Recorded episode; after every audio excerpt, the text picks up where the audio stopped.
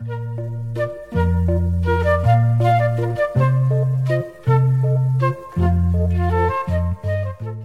位听友，大家好，这里是音频节目《小故事大道理》，今天第九期钝感力，时间大约三分钟。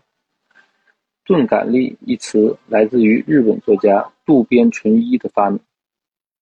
渡边淳一可能有人听说过，他是《失乐园》的作者。渡边淳一认为，钝感力不等于迟钝，他强调的是对困境的一种耐力。是厚着脸皮对抗外界的能力，它仍是一种积极向上的人生态度。以前我们对有钝感力的人没有好感，因为他们对批评有强大的绝缘能力，对他们的评价通常是脸皮赛城墙。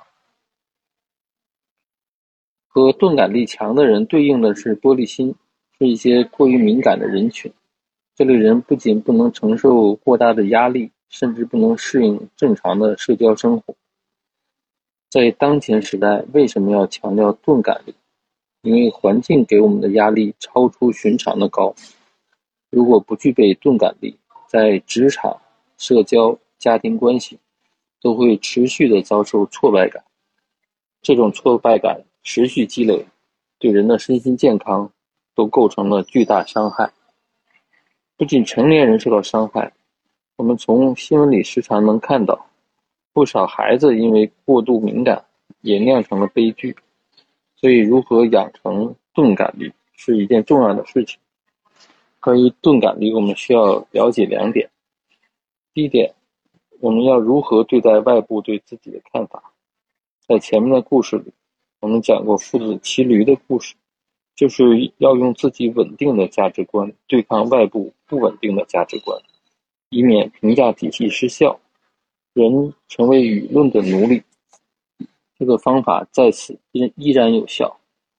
要建立稳定的自我评价体系，建立一个属于你自己的标准之锚。这个标准不会轻易随外部变化而动摇。打造这个锚，需要你对自己有强烈的自我认知，在自己的价值体系里找到属于自己的位置。当你清晰地认识自己，就不再为外部的评价而烦恼，因为你已经不关心外部评价了。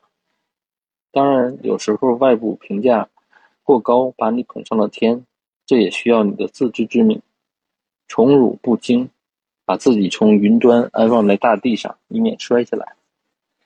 第二点，我们如何对待挫折和压力？我们要改变观念。在生活和工作中追求过程而不是结果，要承认人生的过程是痛苦的，困难和挫折是一种生活的常，是一种生活的常态。既然是常态，那就坦然的接受它，不是抗拒。最后将渡边淳一关于钝感力的五项铁律跟大家分享：一、迅速忘却不快之事；二、认定目标，即使失败仍要继续挑战。三，坦然面对流言蜚语；四，对嫉妒讽刺常怀感激之心；五，面对表扬不得寸进尺，不得意忘形。请大家有空想想，钝感力如何帮助你改善工作和生活。今天的节目就到这里，谢谢大家。